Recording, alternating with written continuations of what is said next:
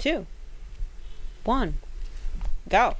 Welcome to More to Come, PW Comic World's weekly podcast on graphic novel and comics publishing, recorded at the PW offices in New York City. I'm Calvin Reid, senior news editor of Publishers Weekly and co-editor of PW Comics World. Check us out online at publishersweekly.com slash comics. And I'm Heidi MacDonald. I'm the editor in chief of The Beat at comicsbeat.com. And you can check us out on Twitter at, at PW Comics World. And I'm Kate Fitzsimons. I'm the podcast producer. And you can find us online on Tumblr at pwcomicsworld.tumblr.com.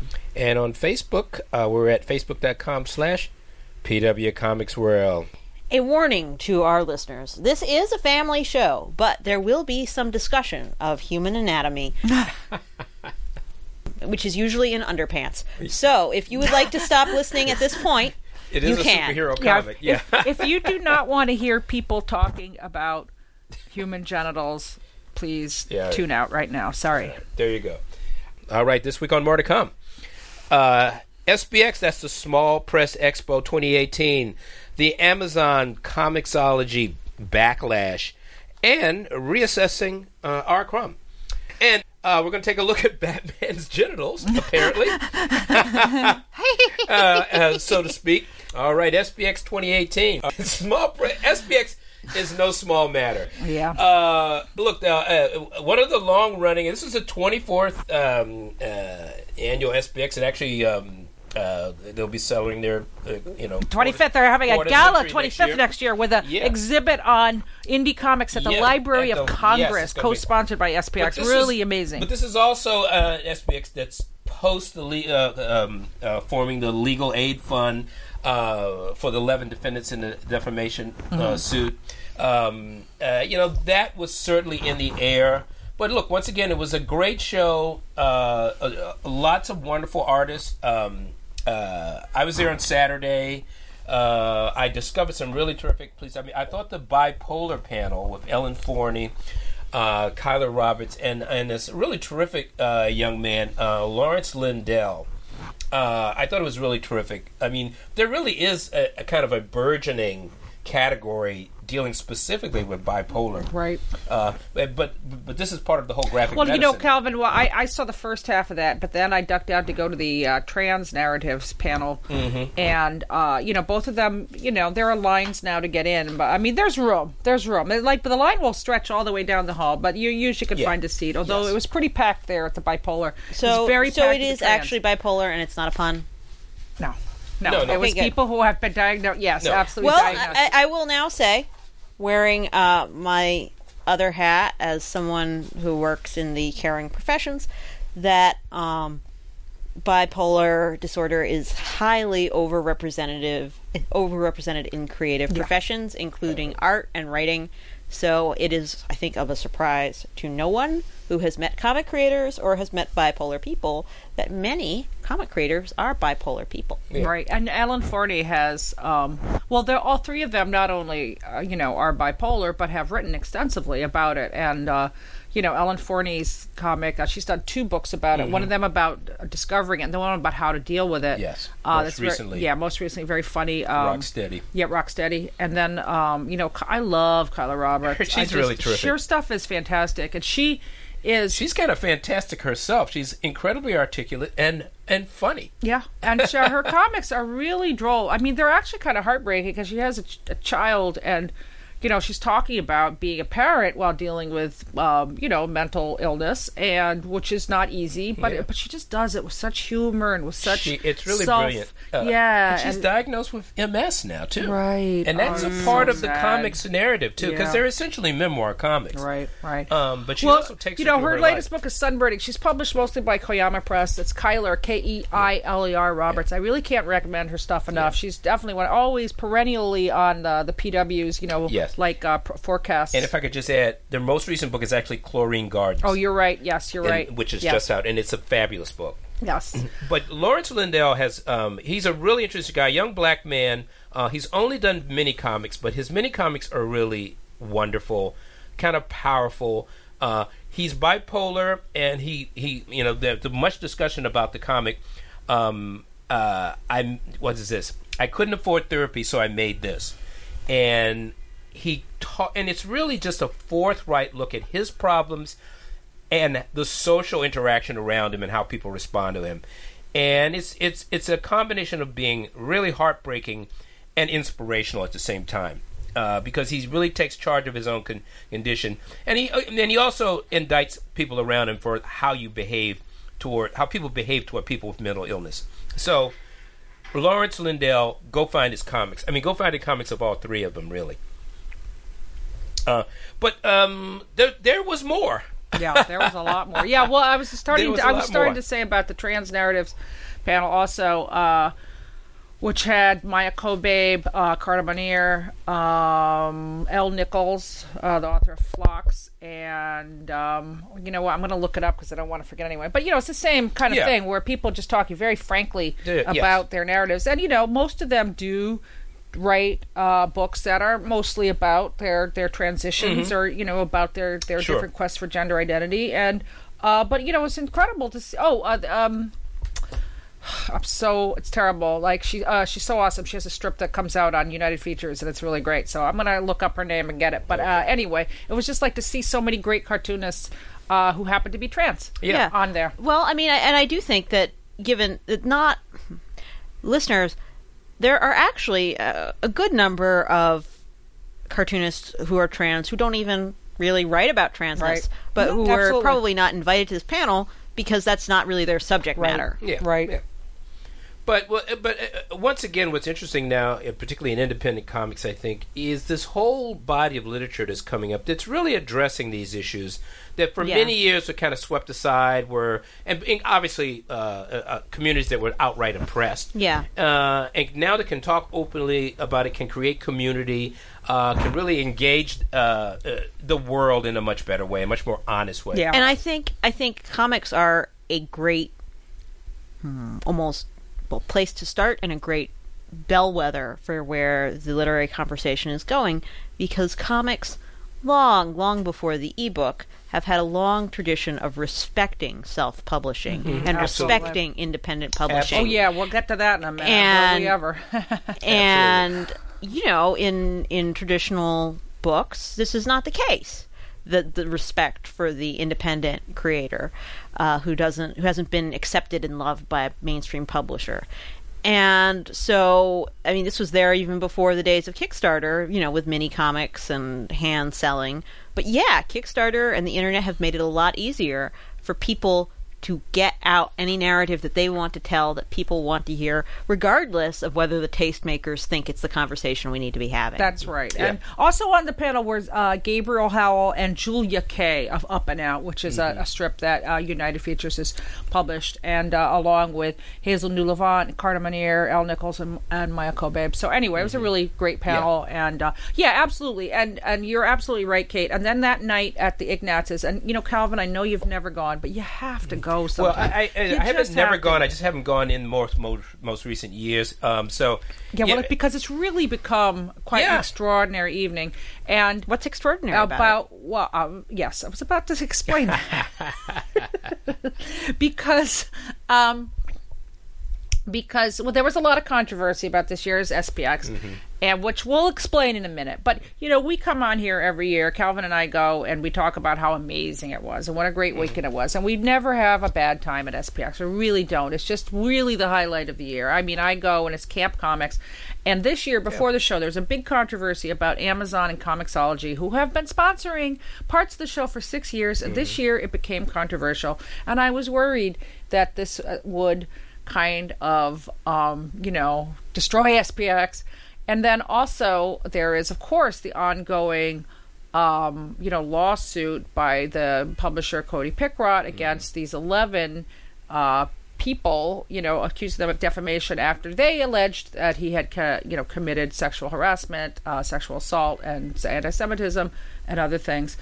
And um, but you know, at the Ignatz's, it really was a place to show everybody's support for Yeah. these these people, these ten people and one publisher, and uh, because you- publishers aren't people. Right, Well, right. even when I was was able to go to both days, uh, the Ignatzes were a place where you, the, the the sense of community really came through. Well, it was not, uh, but I, I mean, it's just really become so powerful. And uh, Carol Tyler was the the host, and she came out and you know did a wonderful speech.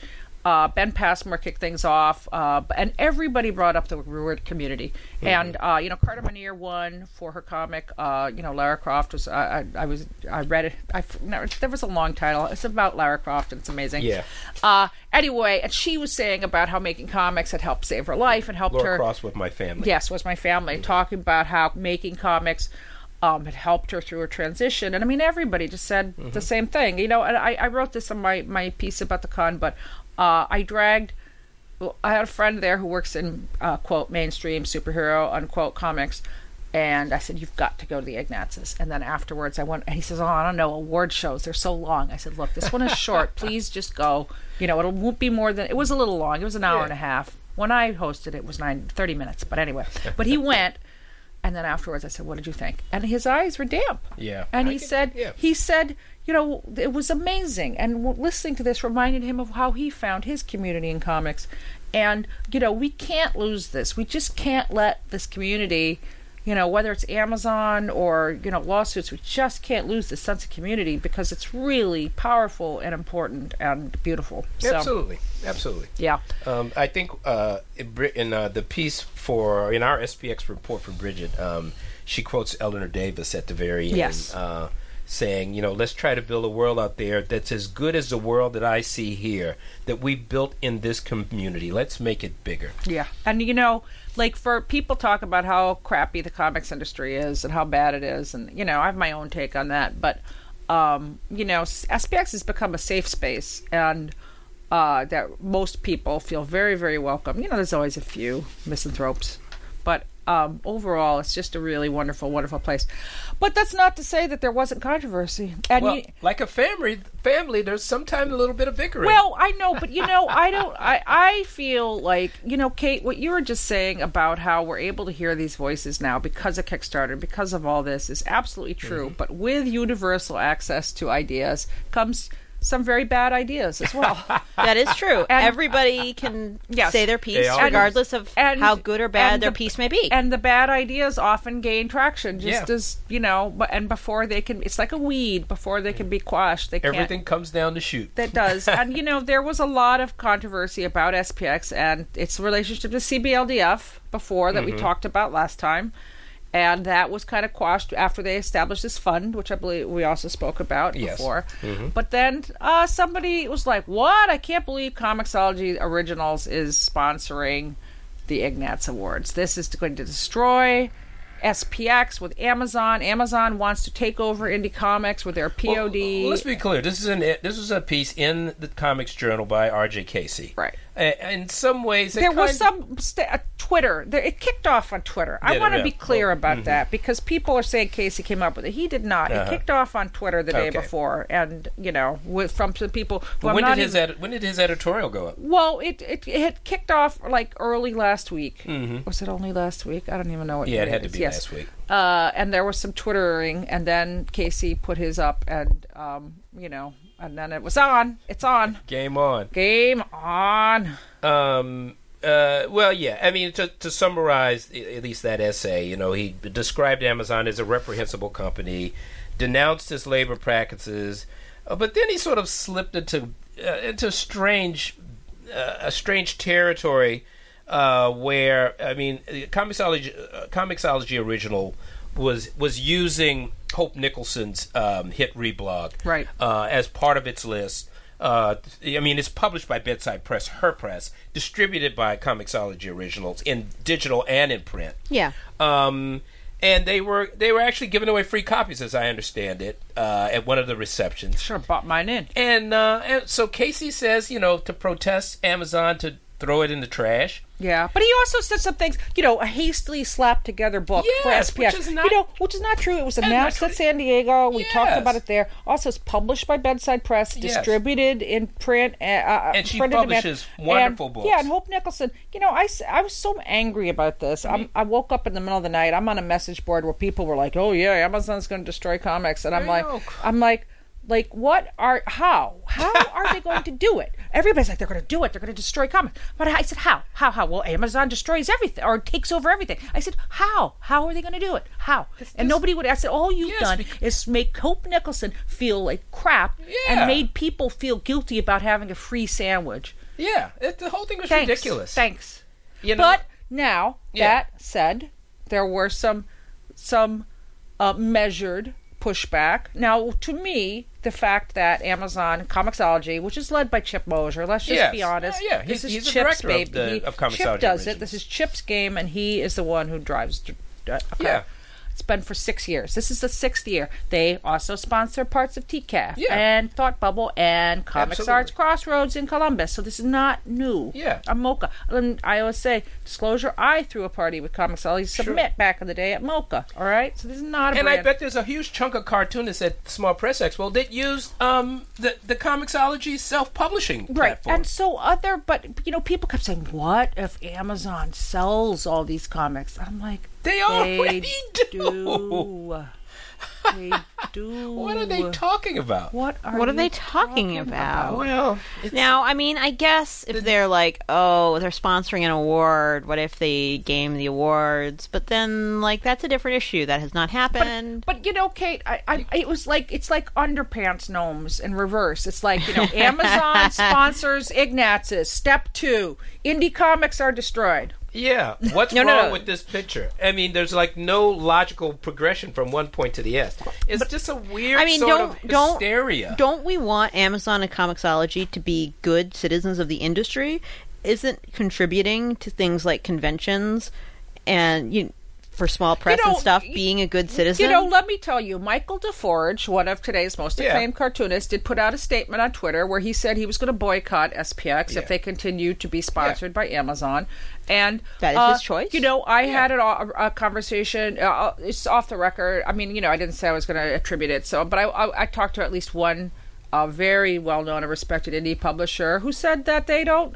They hate Amazon uh, because they, and it has predatory okay. practices. That's- and this we is not know, news. you know what? It's Most absolutely publishers true. hate Amazon. Of course, the, Amazon has predatory practices, but they still sell their books on Amazon, and they uh, accept And you know what this else? is where it is. Amazon de- delivers probably more profits to them uh, more efficiently than any other vendor. That doesn't mean you shouldn't be wary of Amazon. Yeah. But there is Don't this, depend this on them. industry isn't well. You they, you don't have any choice but to Yeah, you depend on. can't. them. But I mean, try to diversify your business model as much as you can. You can is try, reas- right? but at the end of the day- but it, yeah, it's reasonable to be wary and try to diversify your business model. But it doesn't make Amazon like the devil with whom one cannot deal. But it's also like, I mean, uh, you know, the, this was also. I, I think the first person who raised the alarm was Eric Reynolds, who wrote about how he met Eric Reynolds, the associate publisher of Fantagraphics, and met him how hmm. someone from Amazon came and pitched their POD, put print on demand s- services mm-hmm. to him, and he was very suspicious of it. Now, I will say, if you live in Seattle, you are hundred thousand percent entitled to be very suspicious of Amazon because what Yes. they've done to the local economy is very damaging. I'm not I'm not saying Amazon is warm and cuddly. I will say Chip Mosher is very warm and cuddly. Okay, this is a fact.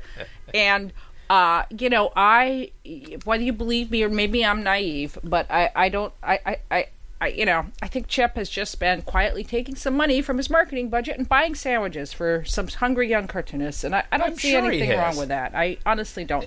Well, let's be watchful, Th- and if it looks like it's Amazon. more, This is the issue with Amazon and and and Comixology, who had which had a relationship with SPX long before they were acquired by Amazon, uh, would be when they were still an independent company.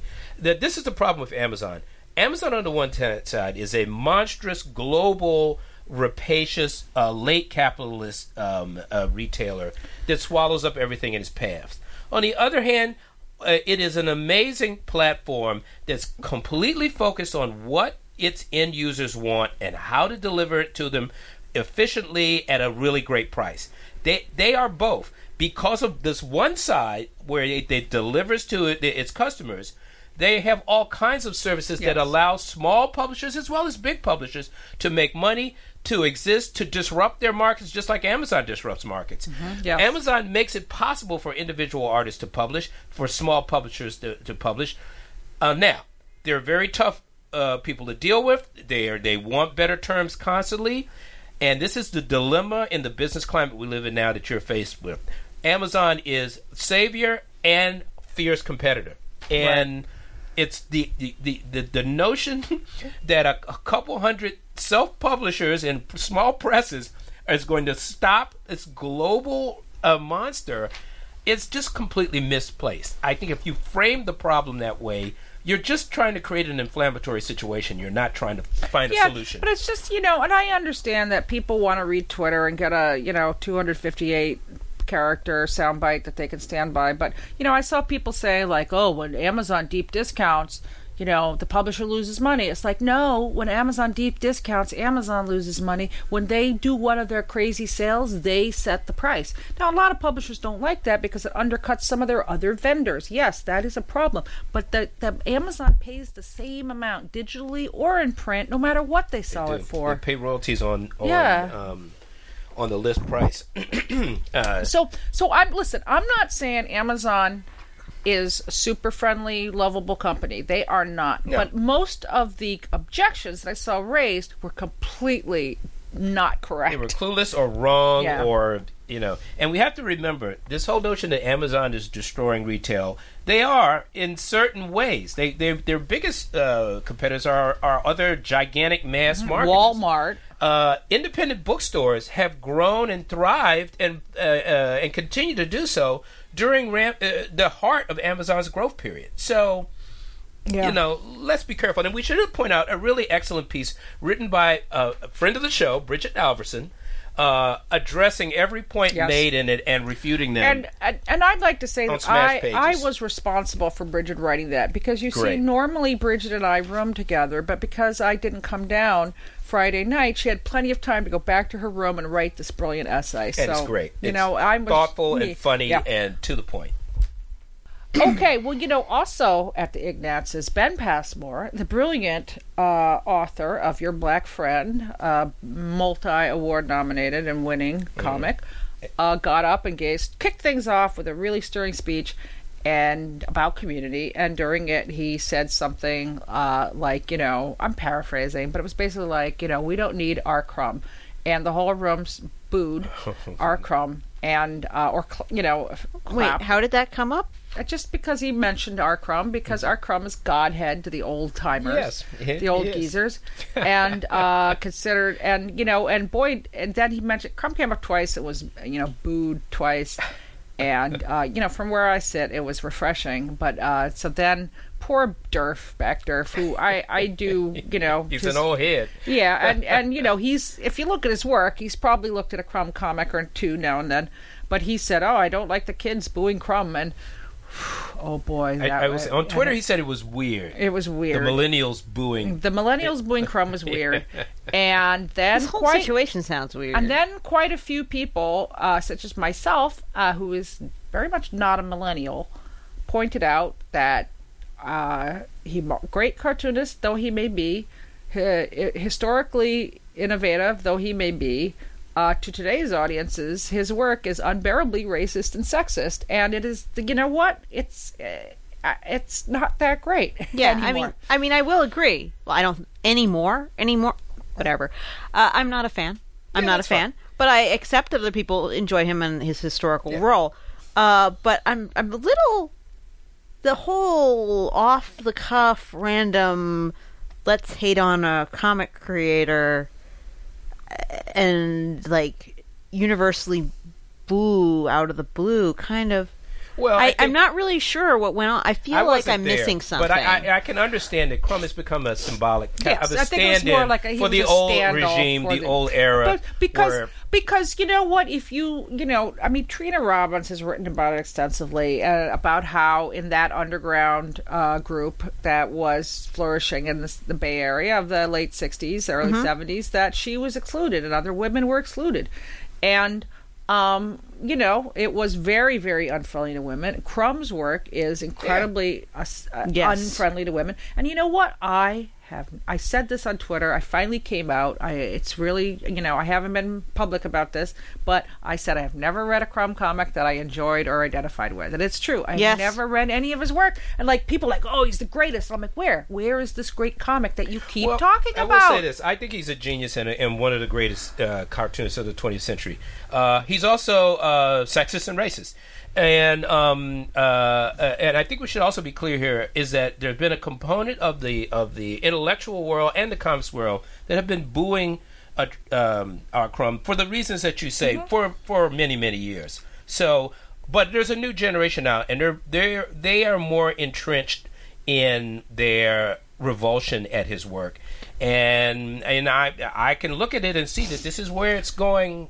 Yes, know, and you uh, know what? it's gonna go in the Listen. I'm not saying that his work should be banned. I'm not saying No, that not. he should be banned. Absolutely. I'm not saying you know this was Or part, people shouldn't read him. right. I, and also, you know, this was part of the controversy at, at TCAF this year over Aline going. Yeah. and some people did not support Aline, and you know what? I think that's a little bit much. I do I'm too. actually think that's Do we going really too far. target people f- for their spouses? Really, Yes, is this exactly. fair? I agree. But I, and you know, I wouldn't target Crumb either. I mean, I, I don't think his work Yeah. is so dangerous that it needs he should not to- go to conventions. Yeah, because but I but honestly, and, and, and, you know, I want to just say I was her. Uh, I'm sorry, harassed online, but you know, I got called out in some Facebook postings for for me saying I didn't like Crumb, and and it was uh, complete harassment. After that, he's like, you know, people just yeah, actually other cartoonists, other older white male cartoonists, just wouldn't let it go. You know, I just came and said, look, I don't like Crumb. Is this a crime? And Yeah. yes, it is. I It's will- literary some criticism. People think that liking Crumb makes you uh, a horrible person who you know must be silenced. And you know, Yeah, I mean, you know. Calvin, when you honestly, I, I will say this: when you say he's one of the greatest cartoonists of the 20th century, I, I, you know, one of the things about Crumb, yes, absolutely, he did influence a huge generation. Uh, of underground comics, okay, and that influenced France. You know, in France they worship Crumb even more than That's we true. do. That's you know, and he is credited for kicking off the entire revolution of French comics. So, absolutely, one of the most seminal figures. Um, you know, is he one of the greatest cartoonists? Well, the guy draws like a god. I will say that. Like, from a technical standpoint, he is absolutely a great cartoonist. Um, and for me, that's as far as it goes. I, you know, if you want the cartoonist who uh, covered the most what it was like to be a nebbishy guy who wanted to have sex with a lot of women and put them down in the process, he's great. So is Chester Brown. Well, I mean, I guess my perspective is that while I see his historical value, and I respect that other people see things in his work that I don't, he doesn't fall into the category in my mind that a lot of comic creators do of problematic, but I see the genius. Like when I try to read Crumb, I- personally go, I don't get it. Like I get its historical importance, but I don't get the the artistic value. But that's me. And and that's just me doing literary criticism and I accept that everyone sees books differently. Yeah. You know, we talked about last time, uh, I think about uh, the late, great Marie Severin. And, you know, Marie Severin was really one of the great cartoonists, but she was never allowed the chance to be one of the great cartoonists. You know, she could draw anything, anytime, anywhere. And, uh, you know, R. Crumb was very influenced by Carl Barks. That's who he patterned himself after. And actually, his storytelling and his style is a lot like Carl Barks. And, you know, listen, I get that he spoke to a lot of people, but uh, I reject that notion. And, you know, I was happy to hear Ben Passmore tr- uh, put him on uh, a shelf of history where he belongs. And let's move on and write some new books. True, but I, I, I'll just say that you know people can, can go to the uh, go to the work itself. Uh, his investigation into uh, investigating his own psyche in writing um, uh, autobiographical comics. Uh, his drawing style um, uh, is uh, incredibly rich. The attitude of the, and the approach to comics um, uh, to breaking taboo was incredibly important at the time when he did it. Yeah, he's a pioneering the- figure, the- no the question. work around Zap Comics and the cartoonists that came out of that, who which has many of the same problems uh, that that um, cr- uh, R. Crumb's work. Uh, but still, mean, uh, it, it still remains strong to this day. Uh, you know, people like Spain and others. So uh, all of the flaws that you mentioned are true. But the strengths of the work are there for, for people to go and read, and, and he doesn't need me to. to No, Right. defend his no, and Right, I mean, I love, I love his stories that he drew for Harvey Pekar. They're fantastic. They're- those are some of the greatest uh, Yeah. st- Pekar stories ever. Yeah, absolutely. They're the Mm. best. Yeah, they Mm-hmm. are the best. I mean, you know, Uh. he was the best artist. I'm not saying Crumb isn't a great, great artist, but I'm just saying it's like, you know, he also set the tone of A- wallow- wallowing in his own insecurity and A- absolutely. projecting it onto women Absolutely. that Absol- no, comics there's no have wallowed in. And, Well, you know what? to That's be, pretty to crappy. be fair, Heidi, all of this also comes up in that genre of would-be literary classics known as "Guy in Your MFA." Have you seen the "Guy in Your MFA" Twitter? Mm. I have it's no awesome. idea what that is. So basically, the premise it's it's a humor Twitter written in the persona of that guy, that guy in your MFA, that guy who would like to be the next literary great and who uh, thinks that he's very original, writing his uh, novel about this guy who looks and sounds suspiciously like him and who uh, is enlightened by the experience of cheating on his wife with a younger woman. You know, that That's right, guy. like you do, as you do, because uh, you know a manic pixie dream girl will really spice up your life. and and of course you will ditch her in the end also because she is but a shallow thing. Right. Um so that is it is not it is not limited to comics or Crumb. It is it is a rich literary Yeah, tradition that I wish to And- set on and, fire. You know, from that standpoint, Crumb was one of the greatest at, at, um, at uh, expressing that, that, that feeling and that emotion. So yeah, you know, I'll back him up on that. But um, yeah, and you know, we haven't even touched on the racism, and you know, oh, Yeah. he was mocking it. Yes, Sure. You know, I think- if it looks the same and it sounds the same and it quacks like a racist duck, it might Well, be a it's- racist it's, duck. true, and, and a lot of his work is indefensible. I mean, uh, I think people can look at the work and decide for themselves if he's Yes. a racist himself. yes, absolutely. Um, uh, But it- there's it- certainly a racist tropes throughout them. Yeah, it, we're not Uh, saying that he necessarily was yeah. racist. Who knows what he is? But the work Um, itself. But I mean, a lot of this work, you know, is based uh, is based in a time when uh, among these artists where breaking taboo was it was a formal approach. Now, I'm not going to say that they they have to accept the consequences for the work Yeah. that they did. People But- can make but whatever judgment this about it was they actually want. a formal decision to break taboos of all kind. Oh, I'm Uh, sure. a- a- as an absolutist uh, salute to free speech and creativity, and they have to live with the consequences of the work that they produce. Absolutely. Yeah. Yeah. And, you know, but uh, I'm just saying, yeah, this was necessary.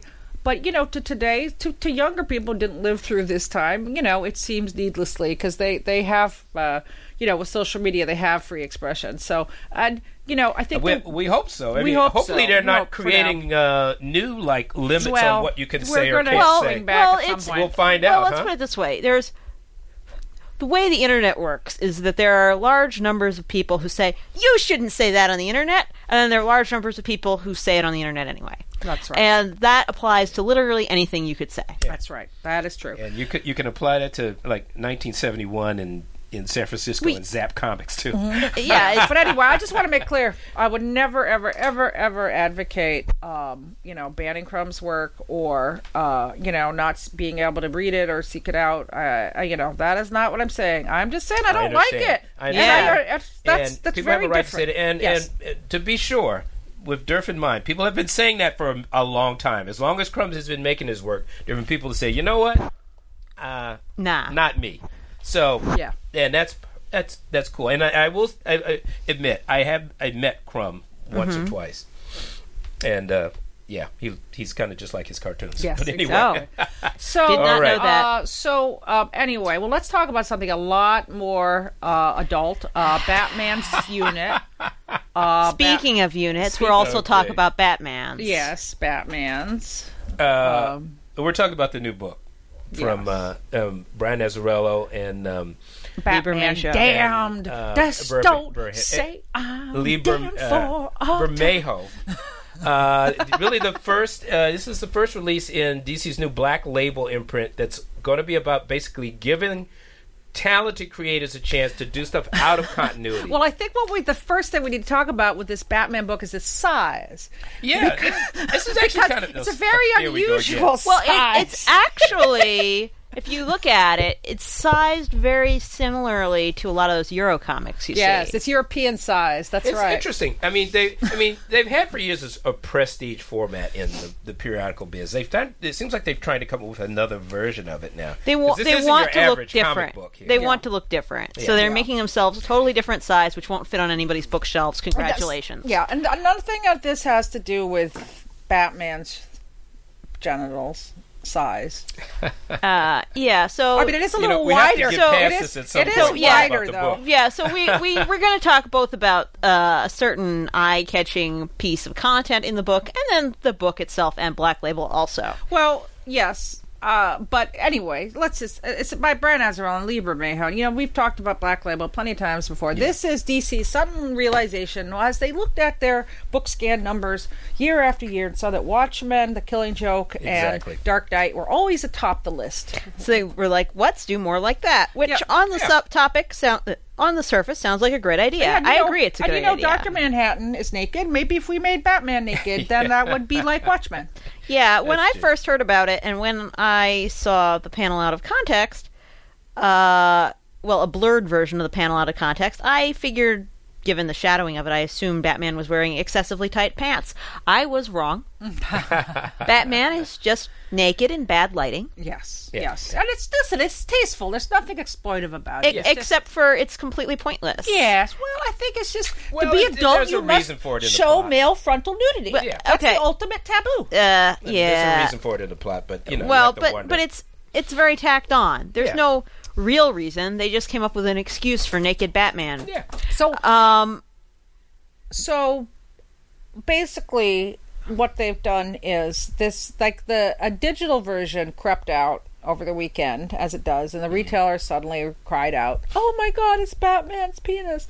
And then uh, the book just came out yesterday, as we are here.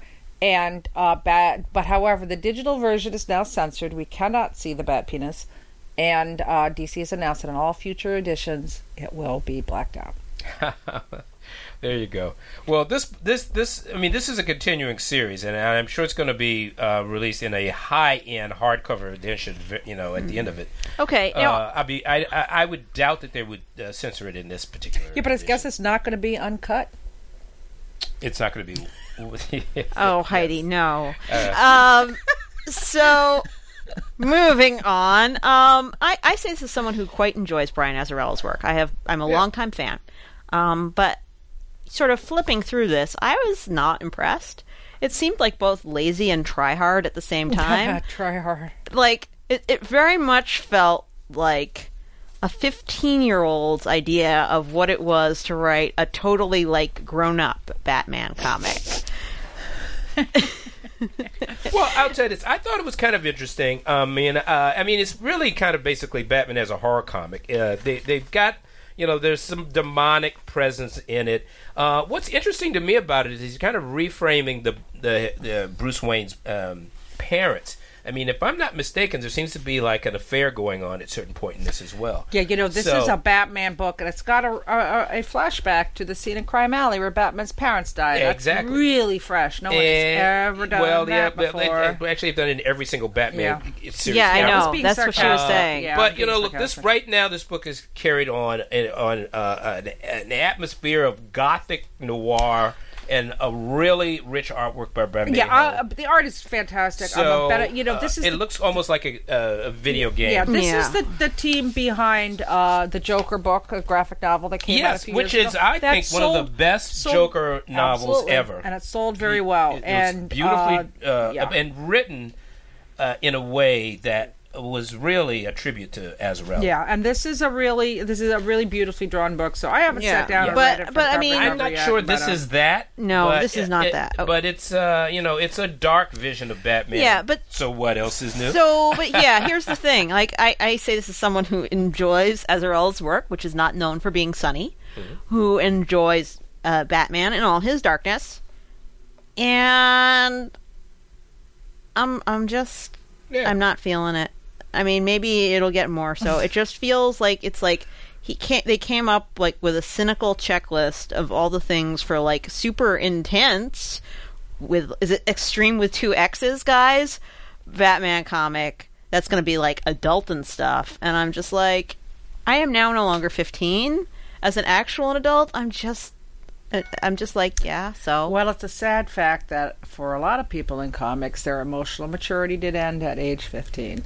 Uh, a lot of people outside of comics as well. So, you know, yeah, I, maybe it'll catch on with them. I I've don't know. I said before that if you really wanted to do that, I've said this on this podcast before, so I am repeating myself. But if you want to do a new Watchmen, you've got to give to someone who's totally outside the main quote mainstream superhero unquote industry. Why don't you let Ben Passmore write Batman? I bet That'd be he'd do a interesting. really That'd be good book. interesting. Yeah, well, and uh, Paul Pope's version was very interesting. Yeah, a few but years Paul back. is established. He Paul was he was totally established. Although, you know, Paul has always been able to keep a sort of baz- Yep, but inside, but, but Cal- outside. Calvin, P- Paul Pope's been around for 25 years. I'm well, just this saying. book at- was done close to 20 years ago. yes, I know, but I'm also saying it's 2018, and who would do uh, who would do to superheroes now Yeah, what I wouldn't Alan say Moore from- and yeah. Frank Miller did in Yeah. 1985? Yeah. Well, I mean, I have to say that I was very much on board, and I still am on board with the concept of Black Label. I, I think giving people, think giving it's a good great idea. creators a playground Yeah, to, to do whatever in is is a great idea.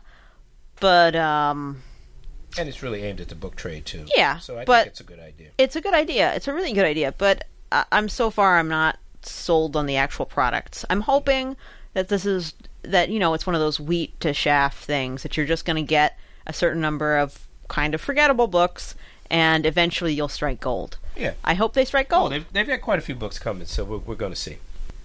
okay, and so we actually have an interview from SPX, don't we, Calvin? Yeah, um, I got a chance to talk with uh, Michael Cherkas uh, and Larry Hancock, the creative team behind the Silent Invasion. Now, Silent Invasion was really a terrific uh, sci-fi communist paranoia 1950s uh, uh, uh, uh, retro graphic novel, uh, first published in the late, late 1980s. Uh, they what they've done. Uh, uh, um, I read it back in the day. I really enjoyed it. What they've done is taken it. They've refreshed the art. Uh, Michael has redrawn big chunks of it, and NBM is re-releasing it uh, in um, in a in a new series with some related material coming down the road that they well, some sort of spin-off series that they did about Silent Invasion. So we talk about the strip, uh, what they've done to change it, and their their, their creative thinking. So check it out. Uh, welcome to More to Come.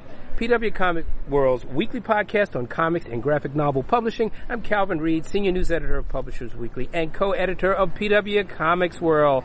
Check us out online at publishersweekly.com slash comics. So, uh, listeners, uh, this week we're at SPX. That's the Small Press Expo in Bethesda, Maryland. Uh, really one of the, the longest running, most prestigious, uh, exciting, um, comics arts festivals in the country. And I'm here today with, uh, with, with, with two artists that actually, uh, in, in some ways, I'm sort of rediscovering you. Uh, Michael Cherkas and Larry Hancock. Uh, welcome to More to Come. Thank you. Oh, thank you very much. Well, we're here going to we're going to talk about the silent invasion, and I say I'm sort of reintroducing myself because I read it for the first time. I think in the must have been the late '80s. That's correct. That would Yeah, be yeah. yeah. Um, uh, I first read it uh, in the edition that uh, Terry Nantier published, but it was published I think, previous to that in periodical form. I get from Yeah. Renegade Press. Yeah, as a floppy comic, as a 12 issue floppy Yeah. comic series uh, from 86 to 86, 88. 88, and to, yeah, about the end of 88, and then Terry c- collected it as a series of four graphic albums. Yeah, that's NBM uh, gra- uh, publishing the graphic novel line. Yeah. Yeah, and, uh, and uh, my first recollection of it was that it had just great mood and atmosphere, uh, very stylishly done, evoked an era, and then of course the story also.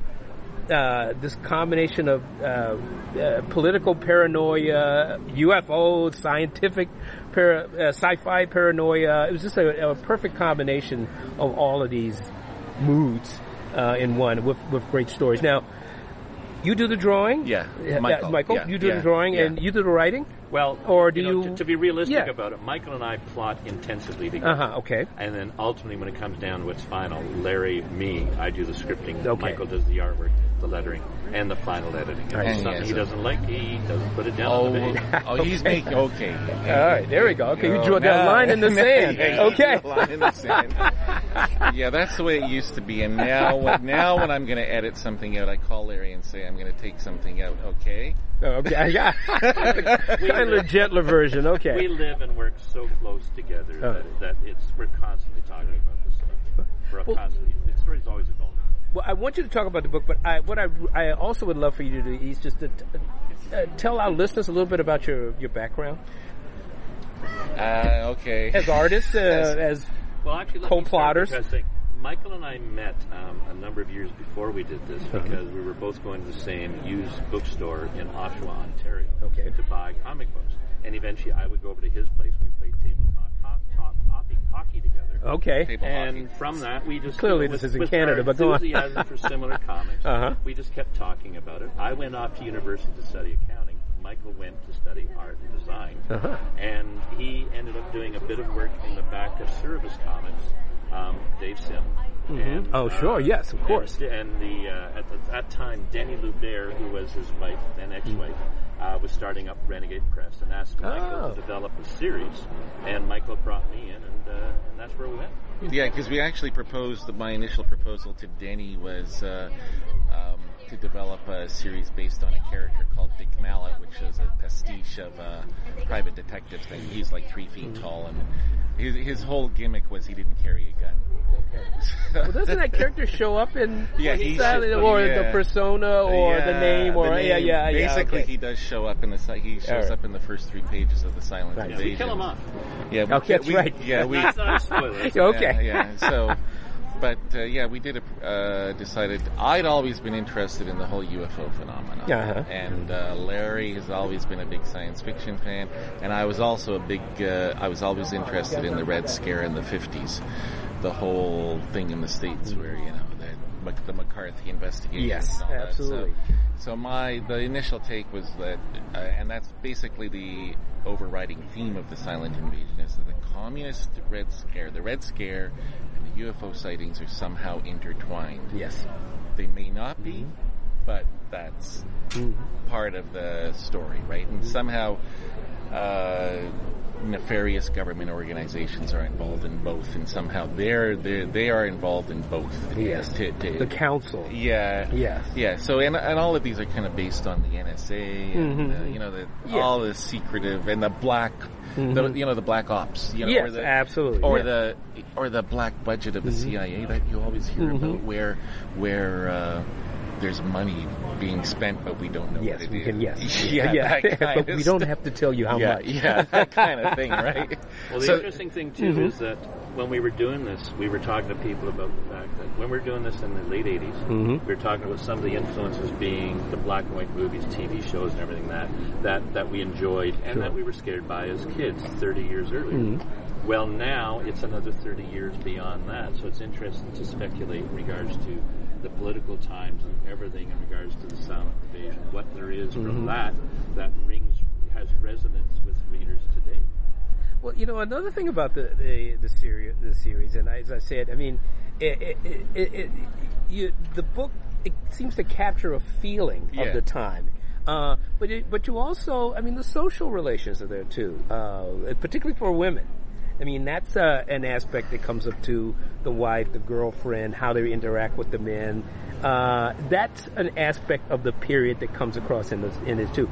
Without making this sound like it's a sociological study, because it's really kind of a you know it's a very fun read. But Yeah. we, you you've managed to to uh, uh, interweave all of these um, uh, cultural threads in it. I guess it's partly because we grew up in that era. Yes, So absolutely, it's all, absolutely. It's all stuff that you remember. There's a scene in uh, one of the chapters where um, Matt and the and Gloria Amber go into a Yes. hotel They're room. on the road. They're Yes, on the they're- road. they're being pursued. and and, Yes. and they walk in and they both think twin beds. Yes, I we believe it's one of my favorite. I think I've been pointing it out in the review. It's a capture the, the period perfectly. Yes, and, and that like, was all about phew. the, and that was all about because even on the TV shows of that time, married couples didn't sleep. In Yeah, the same I- of course bed. not. You know, uh, what the yeah, the, the favorite one uh, with Dick Van Dyke and uh, yeah, of course they always had twin beds Yeah. on all of these t- on all these TV series.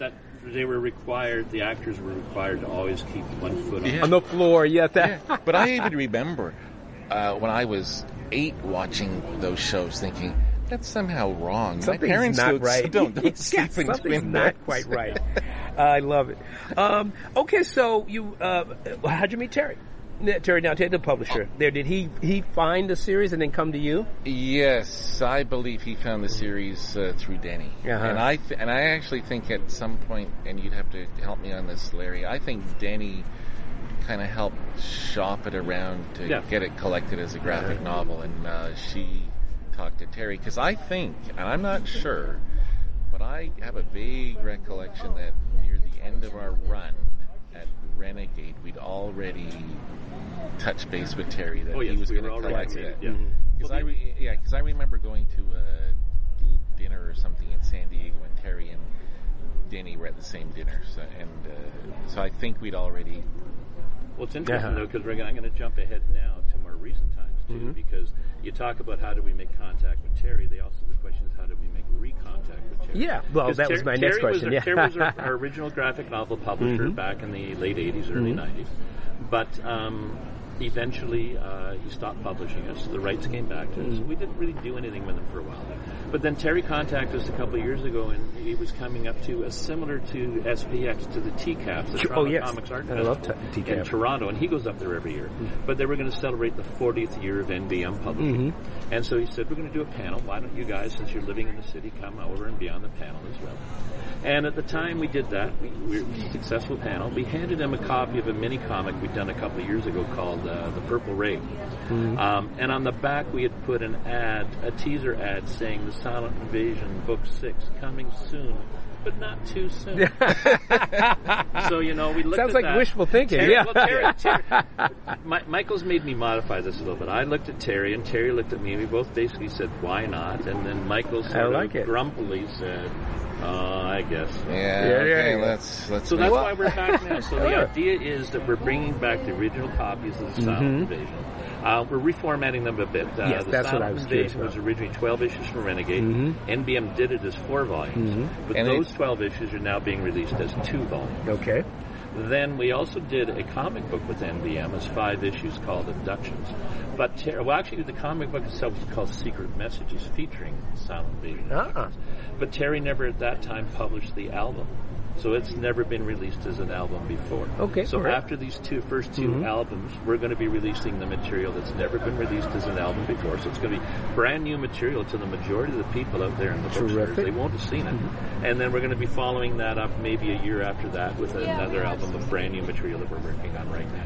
Great. So okay. Michael and I are wait, once, well, once more back to having fistfights and arguments over exactly how this. I material is love gonna the go. creative process. Yeah. Yeah. Yeah. so we're talking about four volumes, Four volumes, um, yeah. under the broader umbrella of the Silent Invasion. Yeah. Although these, these are sort of Well, right, related in- series. You know, much as you, you know, unfortunately, I, well, unfortunately, I do have a saying: never say never. Okay. So you know, once we get that fourth volume out there, we still haven't actually figured out how we're going to conclude that. Ah. Um, Okay. It may be open ended up enough that there will be another one. You know, it's going to depend upon how successful. This Well, is. well, just to, okay, to Michael yeah. has a different opinion. Okay, no, that's- no, I don't have a different opinion. I'm just going to go back to the the book three, Yeah. which is the collection of the uh, five issue floppy comic series that uh, we uh, has never been collected. That will be called Volume Three Abductions. That act takes off from uh, the second volume of the of the current reprint series, and it is basically the search for Matt Sinkage because Matt Sinkage disappears at the end of the issue 12. Either he's yeah. been murdered by the state or thrown into a, some institution or yeah, or something. thrown or And. Matt, for, for the people who don't know, Matt Sinkage is kind of the key. Yeah, he- he's a um, another another classic element also to wrap up. You know, the hard charging reporter Yeah. that everyone thinks is crazy. Yeah. Yeah. Yeah.